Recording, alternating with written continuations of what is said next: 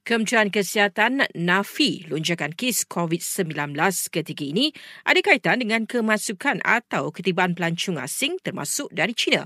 Ketua pengarahnya, Dato Dr. Muhammad Razi Abu Hassan juga memaklumkan setakat ini tiada varian atau subvarian baru dikesan di Malaysia. Buat masa sekarang ni kita melakukan pemantauan. Apa-apa yang kita jumpa tu adalah merupakan all this circulating virus yang yang sedia ada. Tidak ada virus uh, virus baru ke apa benda hmm. semua tu. Dato Dr. Muhammad Razi turut memberitahu bekalan vaksin COVID-19 sedia ada mencukupi untuk keperluan rakyat. Ia khasnya untuk golongan berisiko tinggi mendapatkan vaksin dos penggalak.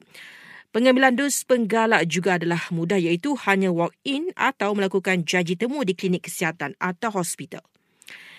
SKMM mengingatkan orang ramai yang berkongsi gambar atau kandungan berkaitan kes kemalangan melibatkan seorang calon SPM di Ipoh Jumaat lalu boleh dikenakan tindakan. Menurutnya, perkongsian gambar atau rakaman video mangsa bukan sahaja melukakan perasaan keluarga mangsa malah untuk melanggar prinsip dan etika asas.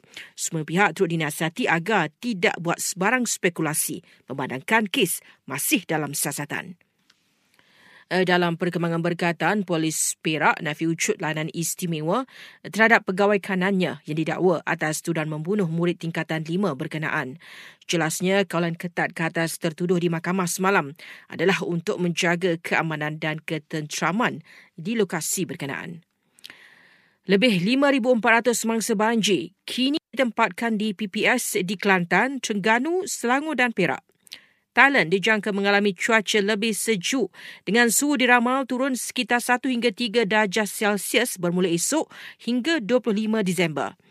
Dan perkhidmatan telekomunikasi di Gaza yang terjejas sejak minggu lalu, ikran serangan Israel dilapor telah mula pulih.